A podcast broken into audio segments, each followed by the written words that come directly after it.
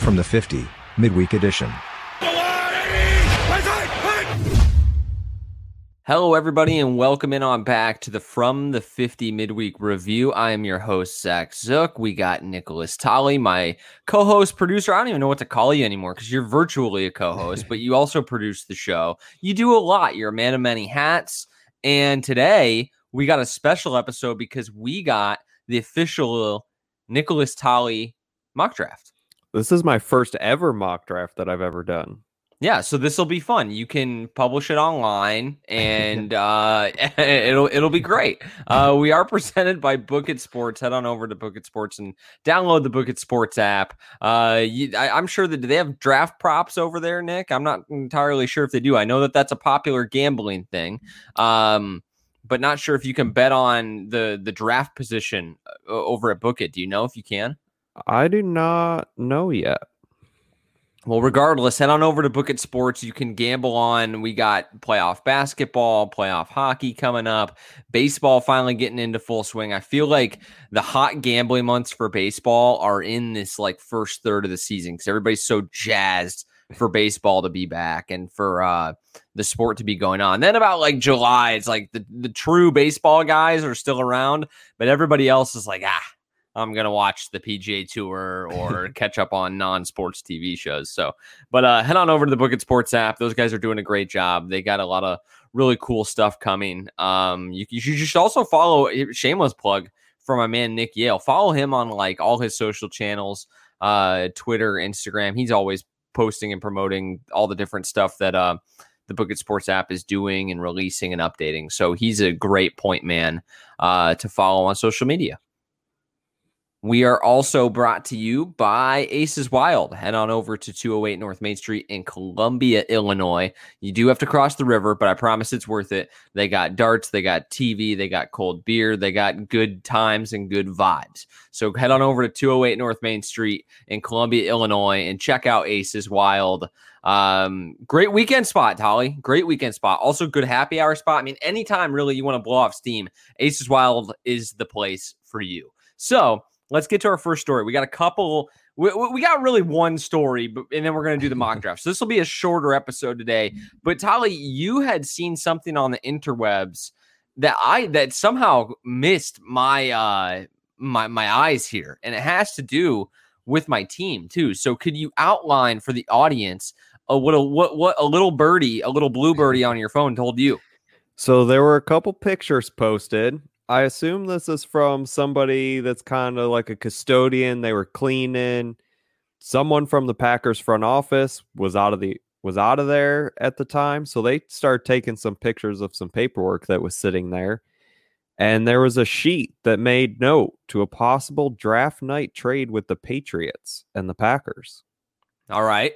So all I have to say about that is loose lips sink ships. and w- as an organization, in the community in Green Bay, I'm disappointed, first of all, okay?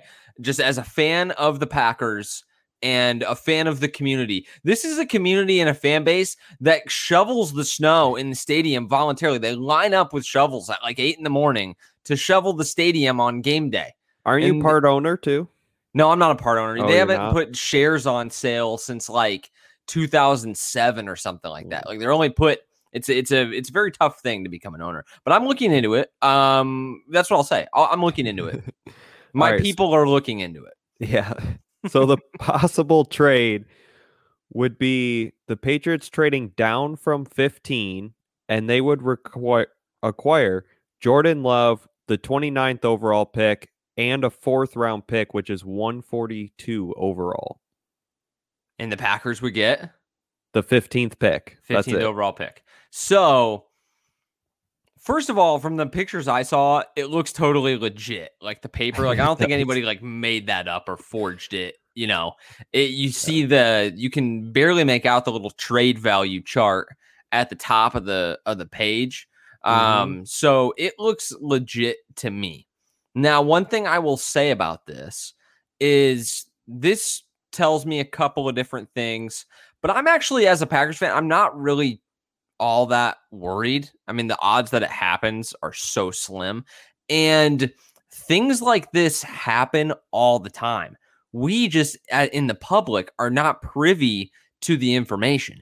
I have, you know, listened to and followed, you know, former scouts, former GMs, former front office execs and personnel, and they all say if you could see some of the trade ideas that were proposed and discussed, it would blow your mind.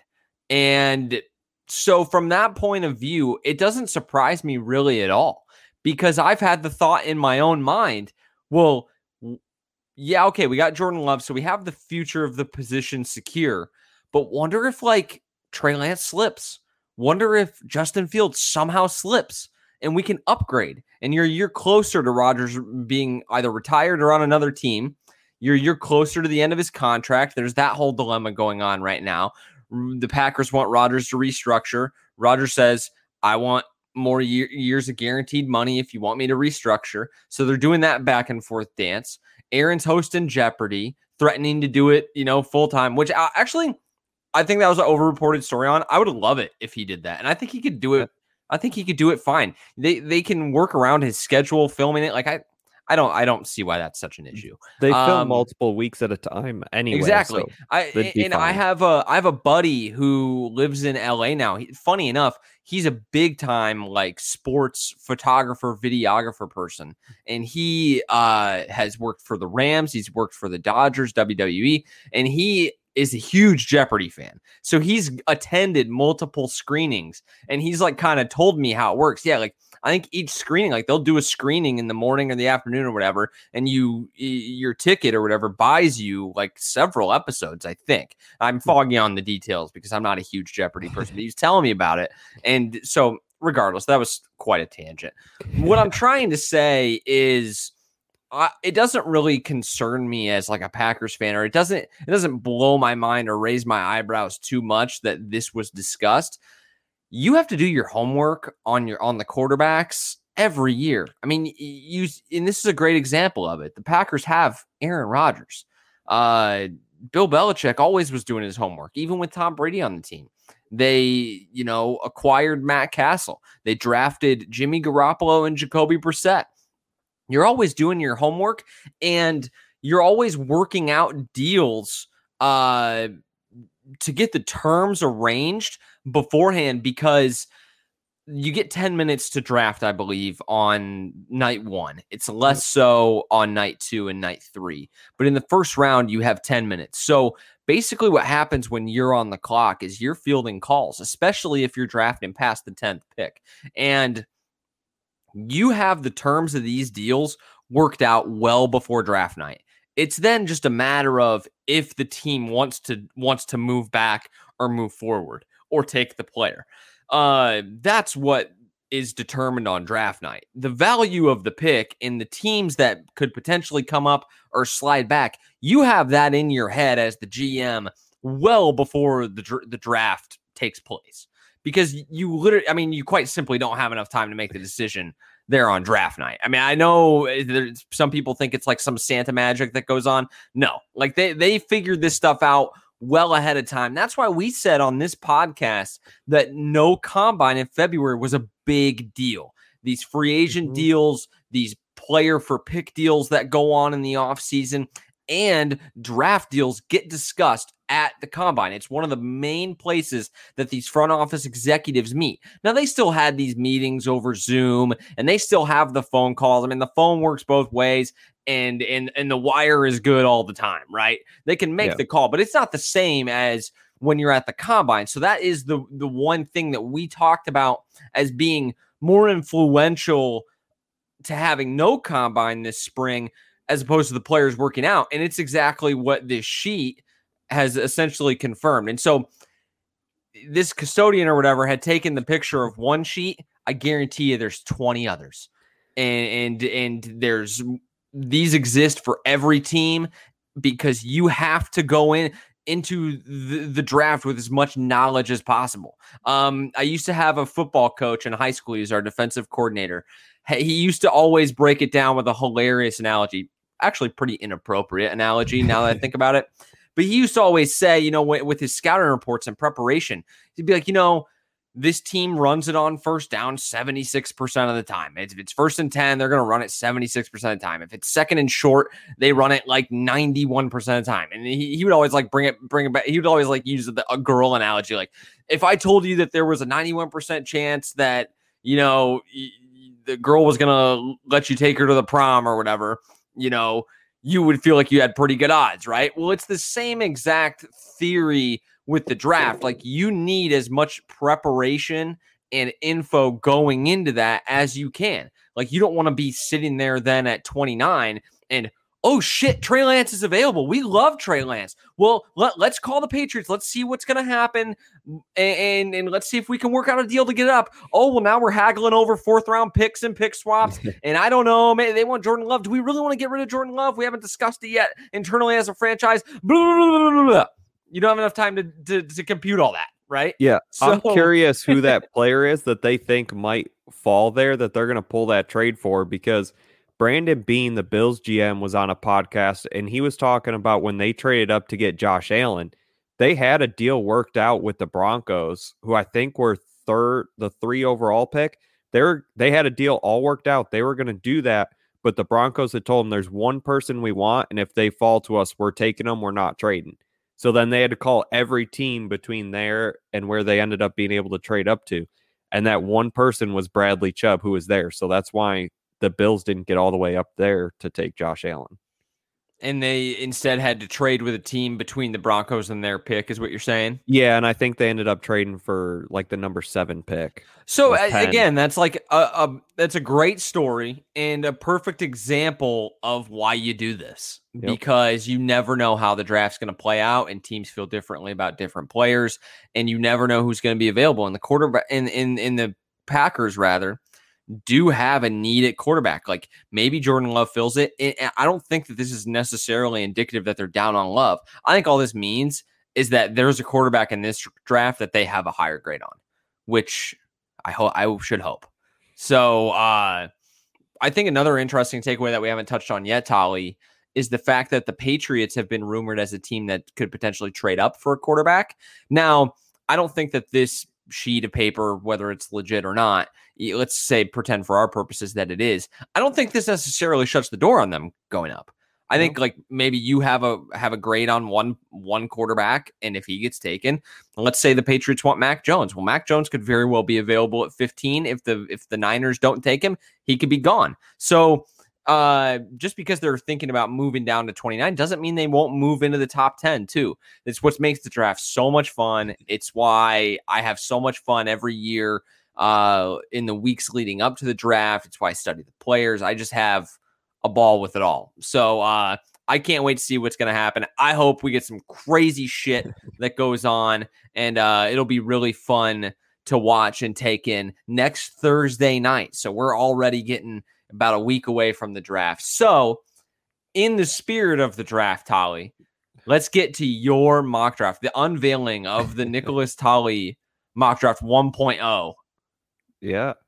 You ready for the first pick? I'm ready for the first pick. Are you going to throw it up on the screen or are we going to go pick by pick here? Uh, what would you like? You're the main. Let's host. go pick by pick because I don't okay. want to just be spoiled for the first 10 picks. and then for our visual audience, we can maybe go, can you control like the portion of it that we can see? Like, can you blow it up to where you can only maybe see like five picks at a time? Uh, I think so. Yeah. Solid draft, S- solid show prep, uh, as we always brag about here on the From the 50 podcast. But uh, Tolley, let's hear your number one pick. The Jacksonville Jaguars have the number one pick. And if they aren't taking Trevor Lawrence, then I am going to leave the studio right now. No, no shocks here. Trevor Lawrence is going number one to the Jags. Not surprising. His name has come up a little bit in the in the news cycle the last week or so. I guess he's made some comments about how he doesn't watch football on Sundays, and everybody is like got their panties all in a wad yeah. o- over the fact that I don't know. They, are making a mountain out of a molehill. Slow news week. I don't know what it is, but uh, Trevor Lawrence is the obvious number one pick, and uh, it'll just be really interesting to see how Urban Meyer builds the draft around him, how these guys respond to life in the NFL. Because one point I've heard made throughout the last couple months is Urban is not used to losing. Neither is Trevor Lawrence. They're going to lose like nine, 10 games, best case scenario next year, right? So We'll see. They've got to- some young guys there that aren't bad players. That I mean, they I would I wouldn't totally like put the season. I wouldn't totally put the light out on them going worst to first in that division if it wasn't so talented. But the fact that you have the Titans in that division, I guess the Texans are now in shambles. And what's the NFC? What's the uh, AFC South team I'm forgetting? The The Titans, Colts. Titans, The and Titans Colts. and the Colts are both really good. So that's why, like, I just it, it kind of doesn't really matter how good they, how much they improve this year because there's no shot, in my opinion, that they're beating the Colts or the Titans consistently and outlasting them for the division. But they could be well on their way. Uh, but but it's it is one interesting thing I've heard made about the Urban Meyer and Trevor Lawrence situation. Like these guys have not lost in college. Every loss they had was devastating for them. Like you need to be able to you need to learn how to deal with that defeat when you come into the pros like you're going to lose like 7 10 12 games potentially this fall like how how do you deal with that it's something that they've never had to deal with throughout the coach of their throughout the co- course of their professional you know careers so for sure. At number two, I have the Jets taking Zach Wilson. Another one's not really a shock. Pretty much everyone has that one locked in as well. Yep. Number three. This is where most people say the draft starts. I, I've heard Yeah. some people. I've heard some big J's on Twitter like, I w- I wouldn't write it in stone that the Jets are taking Zach Wilson yet. Like, yeah, buddy, I would. Like, I, I know like it's it's eh, you want to be edgy and interesting, and we need some drama leading up to draft starts at three. It just does. Yeah. I think the Niners are going to take Mac Jones at three. The Kyle Shanahan, the kind of the one Yeah, full time that he had to pick his quarterback, he took Kirk Cousins. That was the guy that he picked that he wanted. I think Mac Jones is very similar to Kirk Cousins. I think that's who that they want. But they they took RG three before they took Kirk Cousins. Yeah, but that wasn't his decision. No, I know, and I know that like half the staff wanted Cousins and half the staff wanted RG three, but he wouldn't have drafted Cousins in the first though. Maybe not, but that's still uh, that he was would have taken him guy. in like the third. yeah. So he, here's I think he would have played Kirk Cousins a lot sooner as well if he wasn't forced to play RG3. so you you buy into the fact then that the rumors, I guess, in this case, is it just the fact that Mac Jones is comparable in style to Kirk Cousins? Is that why you believe the rumors? Like, is it like what's selling you on them taking Mac Jones? Because wouldn't you agree that it would be one of the more egregious like draft value picks like in recent history, like going back to Clelin Ferrell at four overall by I the mean, Raiders? There, there's always just so much that we don't know as these coaches and GMs talk to each other.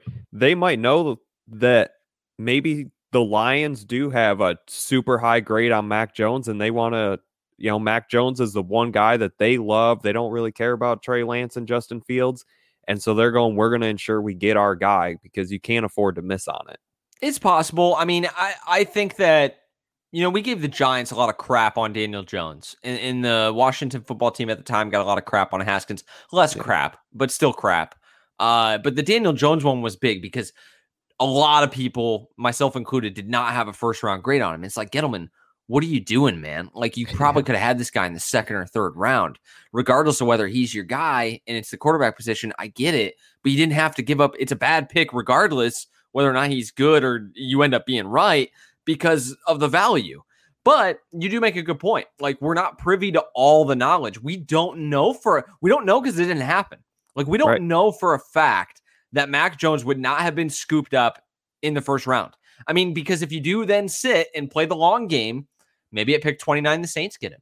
Maybe the Pats trade up for Daniel Jones. Maybe a team that is a little bit higher on him says, We know the Giants like this guy. We know they're going to take him eventually. We're not letting them do that. We're going to scoot, scoot in front of him and grab him. Maybe the Packers would have done it. You know, like Yeah. you don't know, you don't know what can happen in this draft. Anything can happen. So if you do have a high grade, take them. I just feel like to me, it it would be such an overreach uh, because you didn't need to get up to three. Let's say even if you wanted to get into the top ten or you wanted to pick Mac in the first round, you were picking what were they picking ninth overall? They were at 12.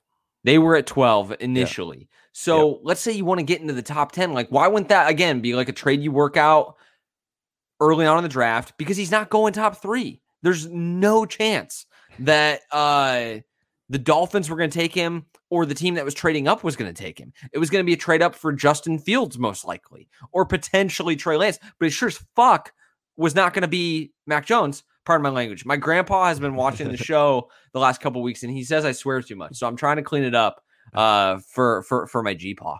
But yeah. uh, you know, at, at, there's no way that Mac Jones is going to be the player traded up for. So that's why, to me, it just makes no sense for the Niners to take him. I'm not saying you're wrong, and I'm not saying it's not going to happen. Yeah.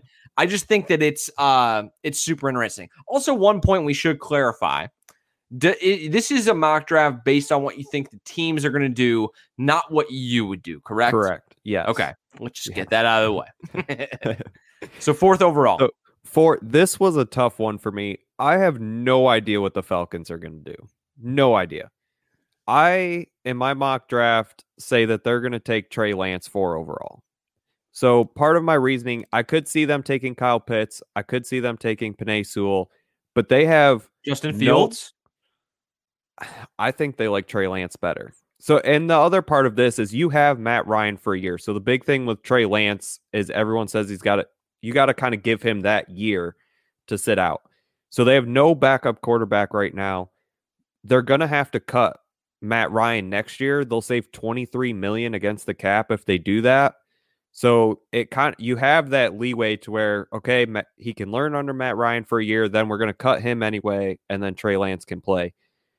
And then when it goes to Kyle Pitts and Penei Sewell, they do have an okay left tackle, so I don't think they really need Penei Sewell as much when you're talking about that value, that positional value. And they have Hayden Hurst at tight end. So it's not like they're hurting as much in those positions as they are at quarterback.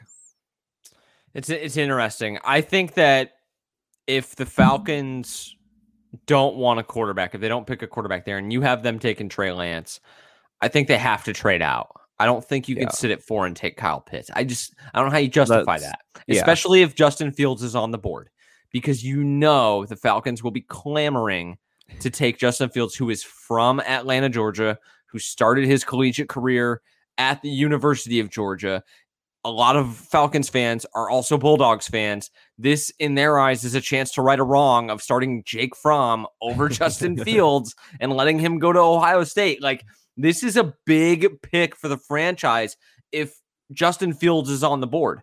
Now, if the 49ers take Justin Fields, which I think, honestly, I think the Falcons are hoping for that because there's so, so much pressure. pressure. to take Fields if yeah. the Niners don't take him because then what do you do? Do you trade out? Do you do you sit there and pick pick a quarterback, whether that be Fields or Lance? And I tell you what, if you take Lance like you have them doing, and mm-hmm. Fields ends up being remotely good, and, and, especially if if Lance doesn't hit, oh my God, the heads are gonna roll, and oh, Arthur oh, yeah. Smith will be a, a, a run through the mud on his way out of Atlanta because it's just such a defining pick. And when you add the hometown element, man, I don't know how you can stick it four. I also don't even think that I think it's going to be really hard for them to just not pick Fields straight up if he's available at four. Like even if you trade out with Justin Fields there on the board, I think it's a little bit easier to accept. But yeah, it'll boy, oh depend oh on their return. And that's, I guess, the other caveat we can end here that we can put in here is I didn't do any trades or anything like that. Like I just picked it as if everyone's staying the same, which we know is not going to happen. Right, right, right, right. So I, I, I think mine's going to have trades as it did last year, but uh, it's a it's a good point. It's like once you get to this point in the draft, one player, one domino falls a certain way, and it rearranges the entire puzzle. So. Sure. Uh, I think what the Niners do at three is obviously super intriguing. It's really the first intrigue of the draft. You just got to watch the first two picks to make sure nothing insane happens. But uh, what the Niners do at three, I think it's going to be shocking no matter what they do. If they take Fields, yeah. it's going to be shocking. If they take Jones, it's going to be shocking. If they take Lance, it's going to be shocking. No matter who they take at three, it'll be shocking. Or they So- really blow this whole thing up and go, "We know we said we were taking a quarterback, but we're not going to. We're going to take this other guy instead." We're taking Kyle Pitts. Oh, could you imagine him and George Kittle on the field at the same time? San Francisco would riot. They would Yeah. riot, and that, that would be also extremely unfair. So Yeah. let's move on. So we got uh Mac Jones at number three, third quarterback off the board. Yes. Then you have Trey Lance at number four, four quarterbacks in the first four picks. We get to number five with the Cincinnati Bengals, who will not be taking a quarterback this year. Tolley, Mhm. this is the best case scenario for Cincinnati. They got Penei Sewell, they got Ja'Marr Chase, and they got Kyle Pitts to choose from. Who'd you give them?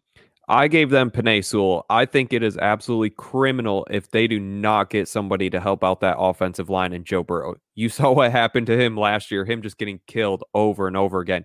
You have to protect that guy and get him some sort of help on that offensive line. There's a lot of forbidden fruit tempting Cincinnati, though, Tolley. I mean, you get the chance to put Ja'Marr Chase back with his college teammate in Joe Burrow, where he had such amazing success. You have the chance to take the best tight end prospect ever and put him on the Bengals. They just signed Moss, his college teammate who also plays tight end. That's fine. Take the tackle and keep the guy alive.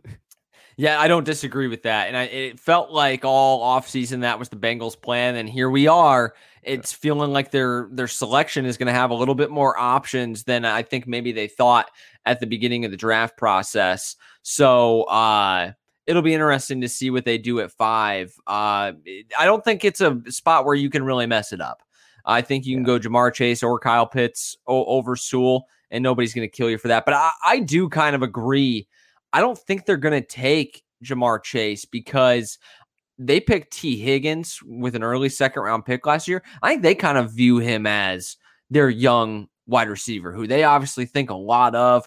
Turned it on at the towards the end of the season. I remember we actually read his stats on the show like a month ago, trying to figure out how successful of a rookie year Yeah, he he had had over 900 yards. and- almost a thousand yard receiver rookie Yeah. year. Brandon Allen was throwing to him for like the second half of the season. He's he's a good receiver. I think he flew under the radar. Like if you're looking for like an eighth round sleeper in uh your fantasy football drafts, Tee Higgins, look him up. Yeah. Uh, because I think if especially if they do take Penei Sewell, which I'd expect them to do, don't sleep on Rashawn Slater. Also, uh, first tackle off the board last year was Andrew Thomas out of Georgia not Tristan Wirfs, not Mekhi Becton, not Jedrick Wills. It was Andrew Thomas.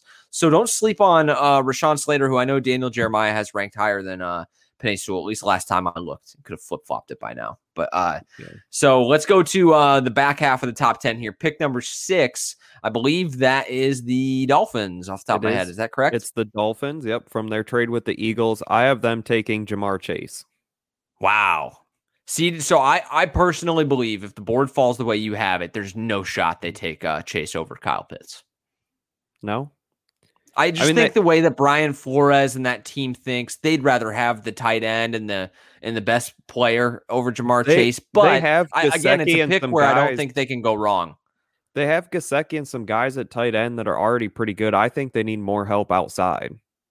So I think if they do. get Ja'Marr Chase to play outside, then that helps their offense more as a whole. Kyle Pitts can play outside. I mean, he could in college. We'll see if he can in the pros. They they do have you know a couple of tight ends, and I've heard that before. But as somebody that had Mike Gesicki on his fantasy team last year, they never used him. He was a red zone guy. They hated him between the twenties. They had what? Did they have Durham Smythe? I think that they had. Uh, the old Chicago Bears tight end that they stupidly drafted in like the third round several years ago. Adam Shaheen is his name. Uh, they they used like four or five different guys. So like to me, that tells me that that while they have several players, they don't really like any of them. And I just think in the draft, Flores would would really like to have uh, a good weapon, and I think he's probably going to go best player available. Like the Bengals, I just don't think that the Dolphins can really go wrong here because let's say even let's say for example, Pitts and Chase are off the board. Take Sewell. Like you could use a Yeah. tackle. You got Austin Jackson last year. Take another bookend. Keep two upright. Build the line. That's how you win Super Bowls, anyways. for sure. All right. So at seven, the Detroit Lions, I have them taking Justin Fields. That's where I think he comes off the board at. It's been a popular mock spot for him to go to to Detroit, and I think Detroit is jumping up and down, doing cartwheels in uh, the the war room if they're able to land one of the top QBs. Uh, if they're able to land one of Trevor Lawrence, Zach Wilson, Trey Lance, Justin Fields, I think you're absolutely doing cartwheels. If Which- you take Mac yeah. Jones, I think I don't know. Maybe Lions fans are still excited just because you got depends on how you feel. He's just a very polarizing player. Like half the fan Yes. base can be like, "Are you kidding me?" And then the other half of the fan base can be like, "Yes, we got Mac Jones." So, but if you get Justin Fields at seven, they're doing cartwheels and dancing and feeling like they're going to win the division for ten years straight. Yeah, at eight with the Panthers, I have Rashawn Slater going. That is one of their probably their absolute biggest need, bar none, is tackle. So I think And whoever it is, thi- if it's him, Sewell, whoever, they're going to take him. Rashawn Slater. So I, I'm like partway through making my mock draft. It makes so much sense. Like if Yeah. it just makes so much sense. Like the way we know the board's gonna fall, how we how we. It, I feel like it's not so cemented. The top skill guys that are gonna go, but it feels like it's gonna be Sewell, Chase, Pitts. Eh, That's like the top three non QBs, and then you get to uh, an area where you can maybe see a defender come off the board or something else. But uh, at, at number eight, it feels like it's basically a decision for the Panthers between tackle and corner. And Mm-hmm. I think you take Rashawn Slater over Patrick Surtain 10 times out of 10. I think Slater's probably the better player uh, as opposed to Patrick Surtain. Plus, again, he fills a bigger need. You have to, you know, protect Sam Darnold and try to start, again, building that line.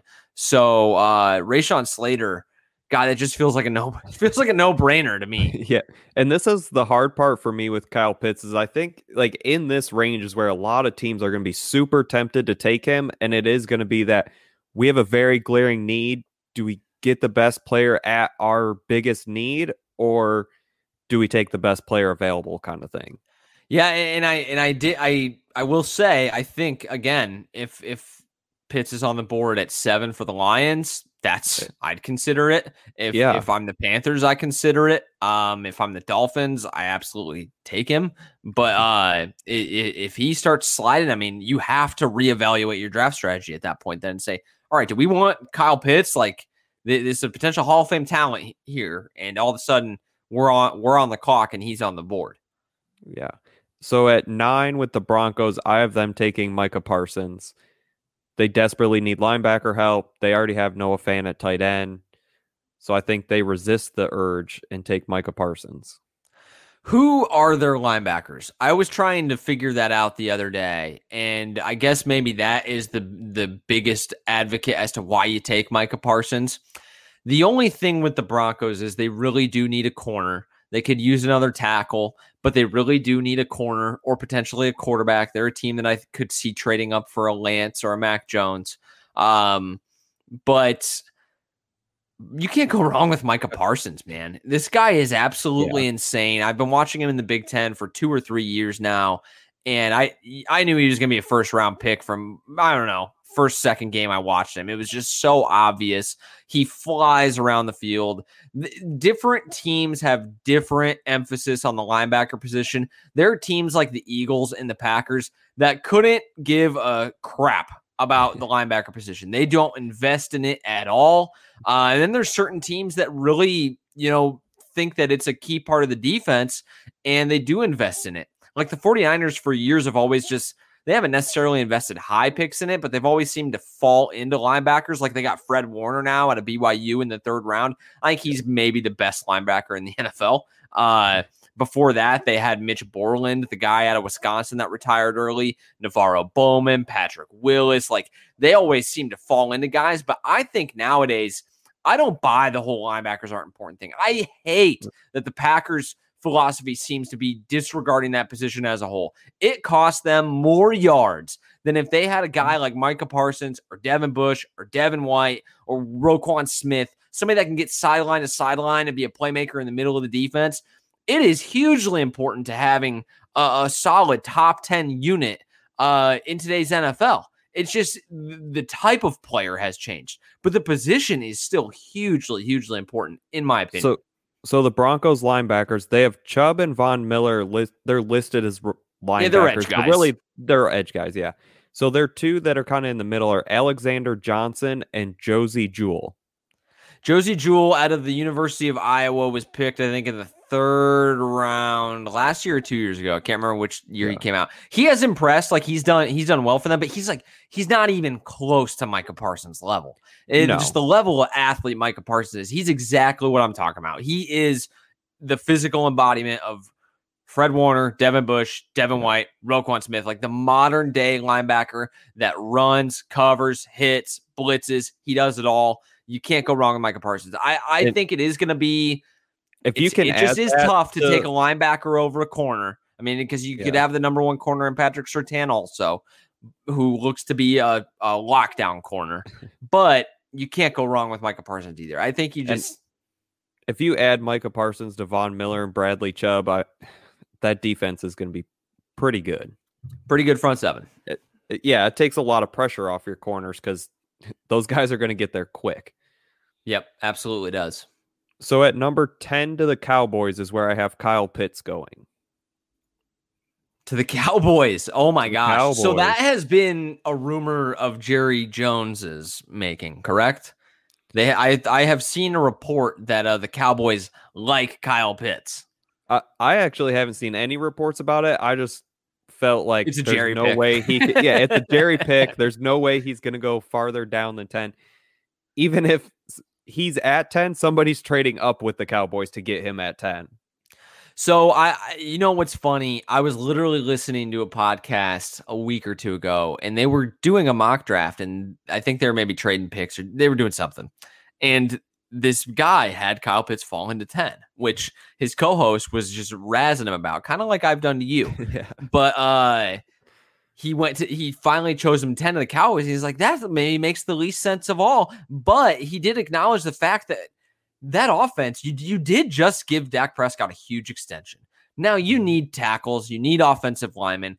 There is a drop off though between Penei Sewell, Rashawn Slater, top two tackles, and what I believe is probably like the third best tackle in Christian Darrisaw. And then you get down to like Jalen Mayfield, Teven Jenkins, and then there's like the mid to late first round guys. But that offense is straight up unfair if you add Kyle Pitts. Like there's no reason they can't score 30 a game with Amari Cooper, Zeke Elliott, uh, Michael Gallup, CeeDee Lamb, Kyle Pitts, and the fact that you're not going to be able to re-sign some of these guys anyway. So keep bringing in the talent. Your core in like two to three years now becomes CeeDee Lamb and Kyle Pitts. Gallup is probably going to be gone. Cooper's probably going to be gone, and Zeke will probably be gone, and it'll be Tony Pollard in the backfield. So i- i- it's never a bad idea to draft good players and bring in talent. And I think that that's what free agency is for. Draft for your need in free agency. If you have Kyle Pitts as the best player, and and it's uh, you do have to take positional value into effect. But if you have Kyle Pitts as the clearly best choice, take him. Don't just take a tackle or a corner Yeah. just to force it. Again, I think it would be really hard to pass up on Patrick Surtain. They just lost Chidobe Awuzie, did they not, in free agency? I think he went to the Bengals. So uh, they do have a need at corner. They have kind of their corners have just walked out of Dallas the last couple of years. Byron Jones and now Chidobe Awuzie. But at the same time, I could not fault them for taking Kyle Pitts. So well, for these next five picks, Tyler, let's go 11 through 15. What you got? All right, so I'm gonna share this too for those that are watching. So 11 to the Giants, I have Patrick Surtain. 12 to the Eagles, I have Devonta Smith. 13 to the Chargers, we have Trevon Moehrig. 14 for the Vikings is an edge guy in Kwity Paye. And 15 to the Patriots is Jaylen Waddle. So off the bat here, interesting that you have the Giants going defense. Most people think the Giants are going to go offense. They think that they're going to take a playmaker, Devonta Smith, Jaylen Waddle. That's been popular mock choice to them. But this is a team in New York that kind of hung its hat on running the football and playing defense last year. They uh, had James Bradberry, which turned out to just be a home run free agency signing from from the Carolina Panthers. I didn't think it was a good signing at the time. He absolutely played up to it, and uh, gotta give Dave Gettleman credit where credit's due. I feel like that guy is a roller coaster. He does Yeah. moves that make absolutely no sense, and it it it turns out that way. Then he does moves that make no sense, and and he looks like a freaking genius. So he, I don't know what what to make of of old Davy G.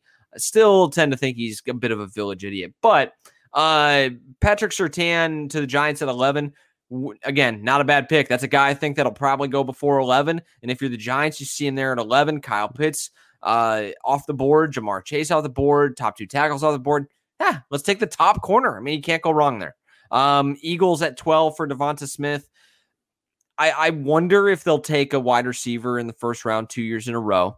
I do have my doubts about that, especially when their defense has been so bad and their offensive line has been so bad. I think that the Eagles would love to draft Patrick Surtain. I think that they would love to draft potentially Jaycee Horn, uh, depending on how they feel about the injuries. Maybe even Caleb Farley. It's a little rich for me. Uh, but if they cleared him, whatever. Uh, but Devonta Smith is is a, a wide receiver that feels Philly to me. Like yep. he feels like he'd fit into that offense and what they try to do there. Uh, you could do some interesting stuff with That's, with Jalen Hurts yep. and Devonta Smith. So uh, don't hate that at all. Um, and again, I think like you get to this 10 range, at least in your mock. I mean, even up to nine with the Broncos, it's like, well, I'm just taking the best guy. I'm gonna take Michael Parsons. I'm gonna take Kyle Pitts, Surtain, Devonta Smith. Like I I don't right. think that there's anything wrong with that. Now, I think you have another best player available situation with the Chargers and Trevon Moehrig. This is, I think, the highest I've ever seen him mocked. But you have Derwin James, who's coming off an ACL injury. Mm-hmm. You have uh, a quarterback that I think could use some help. I think they'd love to draft an offensive lineman. I think Christian Darrisaw would make a lot of sense to them in this spot. But I don't know what their draft grade is on him. I do know that Trevon Moehrig is clear cut the best safety in this draft. Um, and you can pair him up with Derwin James. You did lose Casey Hayward in free agency. So you could continue building that defense, which just has a ton of players. The Chargers have done a really good job. And this, I think, would fit their GM strategy over the last five years of, of hitting doubles. Um, they, yep. they don't try to like hit these Hall of Fame home runs like at pick 20 or pick 13, right? In this case, it's like Trevor is a solid player. He's going to start in the league for 10 years, eight to 10 years. Mm-hmm. If he stays healthy, his talent level is just there. He can cover, he can play down in the box. I I got honestly tired or bored watching him as the robber safety just clock guys oh, running over the middle. I mean, it just it literally got boring. So uh Tre- Trevon Moehrig at 13 is not a bad idea. Vikings feel like it's almost a, sh- a sure bet. They're going uh, defense, either corner or edge. Uh, I think almost every mock I've seen has them taking an edge guy, which fits Zimmer yeah. and what they're trying to do. They know too that when their defenses were at its peak, yes, Xavier Rhodes played a huge role, and having him was huge but it was Everson Griffen and Danielle Hunter and Linval Joseph and that pass rush that they created. Anthony Barr, too. Eric Kendricks coming on Mike Blitzes. Like they won at the front seven and at the point of attack. And so I think that the Vikings are absolutely going to be looking at one of these edge guys because it looks like they're going to have their pick of the litter. I really don't see. I'll be surprised if an edge guy goes before 14. I really will. I think yeah. they're going to have their choice between Jaelan Phillips, Kwity Paye, Gregory Rousseau, uh, Jayson Oweh. Like they, I think they really are going to basically be able to, hey, whatever guy you have the highest grade on, go ahead and draft him. I think this could easily be Jaelan Phillips here. It, again, he's a guy that's like they all have questions. Like Kwity Paye was misused at Michigan, therefore his production's not that great. Jayson Oweh, physical freak, literally zero, like borderline zero college production. Uh, Jaelan Phillips legitimately retired from football in 2019 because of concussions. You really want to draft that guy in the top 15? Gregory Rousseau did not play last year. So, like, yeah. it, th- there's risk with all of this, but I do think that the Vikings are going to take an edge. In this situation, Tolley, I could see them taking a corner. Like, Jaycee Horn, I think, is he's going high. Uh, I, I, w- I was hopeful that the Packers were going to be able to take him once upon a time. No way. Uh, he's going way high. I think that Mike Zimmer, you know, he loves drafting corners. Uh, Jeff Gladney, Mike Hughes, Trae Waynes. The list keeps going on and on. Mackensie Alexander, first round corners. Uh, Mackensie w- wasn't a first round corner, I don't believe. But uh, I think he, would be he'd be hard pressed to pass up on Jaycee Horn. And then 15, the Patriots, Jaylen Waddle ton of sense. Make just yeah. makes a ton of sense. Uh, you got N'Keal Harry, who I think is coming along. I think get him a quarterback that could that could get the ball to him. He I think just basically fits right into the Julian Edelman role, and yep. he's just such a such a tough guy. That's exactly guy. Why I put him there. yeah, he's he's such a tough guy. Played through the injuries. I I think that that would. I mean, I think that watch out Jaylen Waddle next year if, if he en- ends up in New England. So let's Which go uh, 16 through 20. Sorry, did I cut you off? Were you going to say something? No, I was just gonna say I kind of feel like I'd be really surprised if the Patriots stayed here at 15. I feel like they're going up or down somewhere. Uh, yeah, Bill really normally does move there. around, right? I mean, Tyler, Yeah. you would know better than me, but he does. He likes to bounce around in that first round. I think they have the most draft trades since he's become their coach than any other NFL franchise. especially at the time. I mean, Bill Bill is such a value guy, and I think Yeah. it infuriates the fan base to a degree because he's really not that good at drafting. Uh, he does, but he gets value. He get he does get value. Um, so the, what was more interesting last year was that he did stay. He just stayed put and picked last year. So Yep. uh, I, I'm kind of with you. I I feel like they're gonna move. They're gonna do something. They're either gonna slide back. They're gonna slide forward. They're they ain't picking at 15. So at 16 to the Cardinals is where I have Jaycee Horn going. 17 to the Raiders is Christian Darrisaw. 18 to the Dolphins, I have them taking an edge guy and Jayson, however you said his last name. I yeah, I, I it's Oweh. I had to look that one up. I Yeah. listened to enough analysts say his name. I now I know it. at 19 to the football team, I have them taking a tackle and Teven Jenkins. And then at 20 to the Bears, I have them taking a corner and Greg Newsome. Hey, how about that? A little hometown love for the Chicago Bears. You get Greg Newsome the second at a Northwestern there. You just drive right up a Lakeshore Drive there and you're you're at Soldier Field. So uh at 16, I think the Cardinals again are doing jumping jacks. They have a need at corner. And if Jaycee Horn falls to them at 16, uh Steve Keim, run the card in. Run the card in, my man. Uh Raiders at 17, Christian Darrisaw. I can't remember. Did they trade? They have Kolton Miller, but did they get rid of their other tackle? Rodney Hudson was the center, but I, I think Kelechi Osemele, is he on the team anymore? I don't think so. I, that whole offensive line is destroyed. They don't. I got saw a report today. Richie Incognito said he's not retiring, but they don't know what he's doing. That it, They're they in just need an offensive lineman at this point. So They're in We'll shambles. They, they're a team too that honestly they they cover up some warts and they they do have some talent, but the cupboard is kind of bare. Uh, Yeah. maybe that you get a quarterback and you get some impact players and it makes that it raises the level of everybody around them. But like Henry Ruggs, I feel like you can't even put a good eval on his pro career because I don't think that it's really fair to judge him in that offense with what he was given and the way that that it ran. He got Derek Carr trying to throw deep balls to the fastest, one of the fastest wide receivers in the league. Just makes no sense.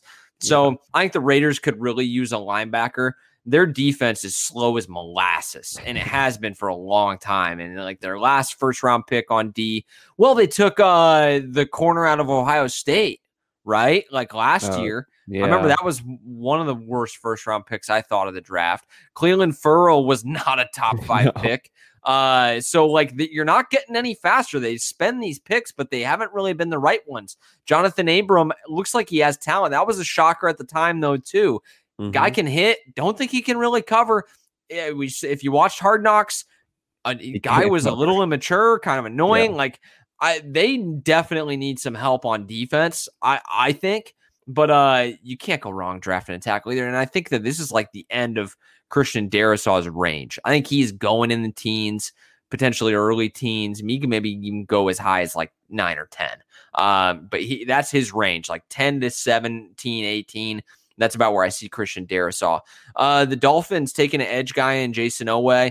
I think it's a little rich for me. Uh, I think he's more of like a back end first round player uh, or second round player.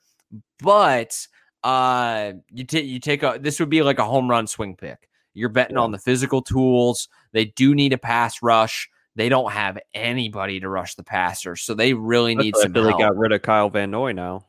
Yeah. So, I mean, they really, really have a pass rushing need. So, that is one thing that I think the Dolphins could potentially. This has been a slept on, I think, position for them at this spot. A lot of people have them going offense. Let's build up Tua. Let's, you know, spend some picks to to build up the line. Let's make I've seen running backs mocked here. Uh, but I I I don't hate Jayson Oweh at 18, I guess. I it's just more of a positional thing, I guess, at that point. Yeah. Uh, Washington football team. Don't sleep on them getting a quarterback uh, next week. I'm just throwing it out there. I think they could I think they could trade up in this situation. I think that they could be one of those teams to keep an eye on to get into the top 10 if one of these QBs starts to slip. But Teven Jenkins is a good pick. Uh, he's a solid tackle, one of the more popular players mocked to the Packers. I, I really like Teven Jenkins. I think he is a hard nosed football player. I think he's going to be a good one. So, uh, a true tackle, too. Like, you don't have to worry about kicking him inside the guard. Greg Newsome uh, would make a nice tandem with Jaylon Johnson outside for Chicago. Uh, I think that I've seen safety mocked to them a couple times. Bears got a lot of work to do. So, I think yeah, just do. taking it's less about positional at this point. Like, just take a good player. Just don't just take a good player, one that you're going to pick the fifth year option up on, that you're hopefully going to extend. Just take a good player. That should be the Bears' mission this year, as is with everybody. But like, especially the teams that are farther away that aren't competing to win a Super Bowl, to just take a good player. So let's go 21 through 25. So 21 to the Colts, I have them taking an offensive ta- tackle and Jalen Mayfield. 22 to the Titans, Rondale Moore, a wide receiver. 23 to the Jets, linebacker Jeremiah Owusu. 24 to the Steelers, corner Caleb Farley, and 25 to the Jags, a safety and Elijah Molden. Elijah Molden, I'm so high on him. Uh, I'm high, higher on him than basically everybody else. Uh, but the Colts getting alignment, that that feels pretty uh, why could why is the GM's name there escaping me right now? But that that feels pretty on brand for them. And uh, what's team that has to replace retired. Anthony Castonzo. Yeah. Uh, Rondale Moore to the Titans is interesting. They've taken a shot on some of these gadget guys in the past, and it hasn't necessarily worked out. And Rondale Moore is not a gadget guy. He is a really good receiver. Not entirely sure uh, what the Titan. I, I I don't think that they go first round receiver here uh, because they have AJ Brown and because they're a run first team, anyways. Like I think they'd rather uh, replace the the tackle that they drafted last year, that kid out of Georgia that they had to cut. They'll uh, have Taylor Lewan coming back to replace him this year. Do though. have Taylor Lewan, so that, but they do have a hole at right tackle, I think. So I think that's a spot for them to, to, potentially take an offensive guy. They need to start rebuilding the secondary too, because that is where they had these top 10 defenses. They had Logan Ryan. They had some really interesting pieces. Malcolm Butler got, I think, DFA'd. Uh, that's a baseball term. Got yeah. released. Uh, Malcolm Butler got released. Dory Jackson, I don't think had his option picked up. I think he's actually gone too uh, if, if I'm not mistaken. So they really need some corner help. I could see them getting a corner here, uh, absolutely. But they could go in a number of different directions. So um, Rondale Moore, though, feels like a bit of a luxury pick for them. The Jets taking Jeremiah Owusu Koramoah. He's by far and away, I think, the second best linebacker. Uh, I, I, actually, I won't. I actually won't say that because I think he, there's an argument to be made that Zaven Collins is better. Uh, just kind of depends on what you like. Jeremiah Koramoah is comped to uh, like Derwin James. So he's a he's like a safety linebacker hybrid. He can really cover. He can really move. If you're the Jets, so this is like a Isaiah Simmons pick. You got to know what the f you're doing on defense if you're going to use him. Like you cannot be totally ignorant. You can't just like line him up at Mike. I mean, it's not right. going to work. Then you, it's going to look terrible. It's what the Cardinals did with Vance Joseph. Like they had no idea what they were doing with Isaiah Simmons. The guy is a physical freak of nature. They that that not many of him come around. But uh so so the Jets just have to make sure that they have the the defensive structure in place. They have to have a purpose for what he's going to look like in the defense when you draft him. Jags getting Elijah Molden. Uh, it's interesting. It's interesting. I, I wouldn't shut the door on that. It's just it, again, Jags take good players. All right, 26 through 30, Tolley. So at 26 to the Browns, we have Gregory Rousseau. 27 to the Ravens, Az- Azizi. 28 to the Saints, Asante Samuel Jr. 29 to the Packers, center Landon Dickerson. And 30 to the Bills is a corner that I have no idea how to pronounce his name. Ifeatu Melifonwu out of Syracuse to the Bills. Uh, at 26 to the Browns, Gregory Rousseau, love it. Uh, they brought in Jadeveon Clowney too, right? Yeah. So, uh, so, I uh, did this before that signing, by the way, but I, I, I think I don't they still think that, could use the help. I don't. Again, like people sometimes think, oh, well, you took him in free agency, so they're not going to take that in the draft. That's not why people do that. It's just that if if I don't see an edge rusher I like, I don't have to do it. Yeah. You know, I, am not forced to then pick the, the fourth best edge rusher on my board when my best corner is available. That's why you sign guys in free agency. Jadeveon Clowney's on a one year deal. It does not affect you taking an edge rusher. So I think Gregory Rousseau is a big uh, home run swing. Like uh, it's a risk for sure, as are a lot of these edge rushers. Azeez Ojulari to the Ravens, then uh, the pick after. He feels like a Ra- he feels like a Raven. uh, the way he plays, like I don't know if you got uh, much of a chance to watch George Atali, but he he he would fit in well in Baltimore. I think Asante Samuel Jr. going one pick ahead of the Packers. I hope to God if he's there, the Packers trade up in front and don't let that happen. uh, but he he's a corner that I, I do like him, but I've I seen, seen him get burned a couple times too. So uh, I, I think there's a bit of a risk. I don't think he's in the same class as like Greg Newsome or Jaycee Horn or even Caleb Farley. Um, Landon Dickerson of the Packers coming off uh, reconstructive ACL surgery. I wouldn't mind seeing this, to be honest. I think he's such a good guy. Like, all reports that he's like an amazing teammate. You could see it when uh, his teammates, you know, were all on the field when he was getting carted off and uh, just how much how well he was respected at a program that churns out pro bowlers in Alabama. This guy was a leader. So ACL or not, like as long as the doctors say you can't take him, uh, I have right. no problem taking Landon Dickerson, especially late first round. I think that the value's there. Um, and I think that's the first interior offensive lineman coming off the board, Tolley, ahead yeah. of Elijah Vera Tucker. That is the first one that I've coming off. So then you got Ifeatu Melifonwu, who I've actually heard some rumors that the Packers are considering. He his RAS score is like off the charts. Um, yeah, he didn't have the best college tape in the world. Definitely didn't have the worst, but he uh, was at Syracuse. He didn't have much help. Yeah. Well, actually, he played uh, in a secondary move with Andre Cisco, who's also in this draft. Going to be a day two pick.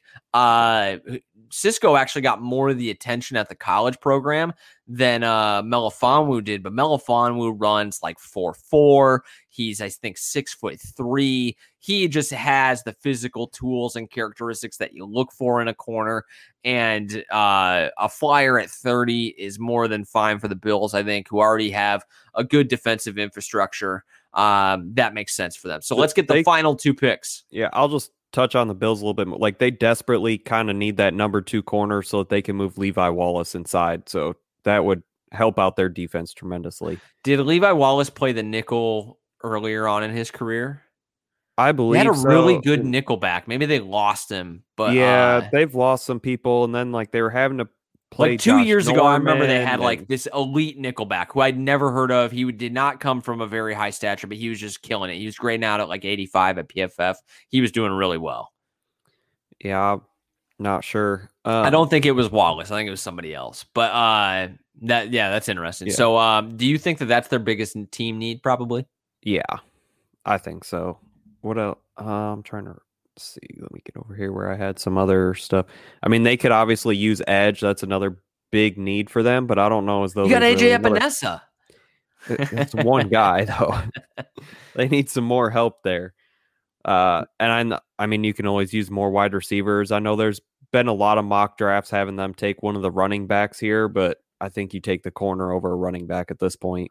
Well, and you know, they clearly are a running back by committee team. They don't want a big Yeah. time running back salary on the roster. They want to split the carries between Zach Moss and Devin Singletary, and that's how they're going to do it. And in in in this draft or next year's draft, they're going to take another guy in the third round or the fourth round or the fifth round, or they're going to have a UDFA, and and that's going to be a part of the passing game. Like that's how they're going to play it. And I don't think it's bad strategy at all. No.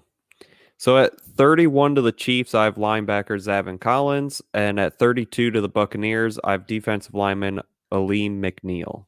So uh the Chiefs get a linebacker. They got William Gay in the third round of last year's draft, who is basically not Will. Yeah, I think it was William.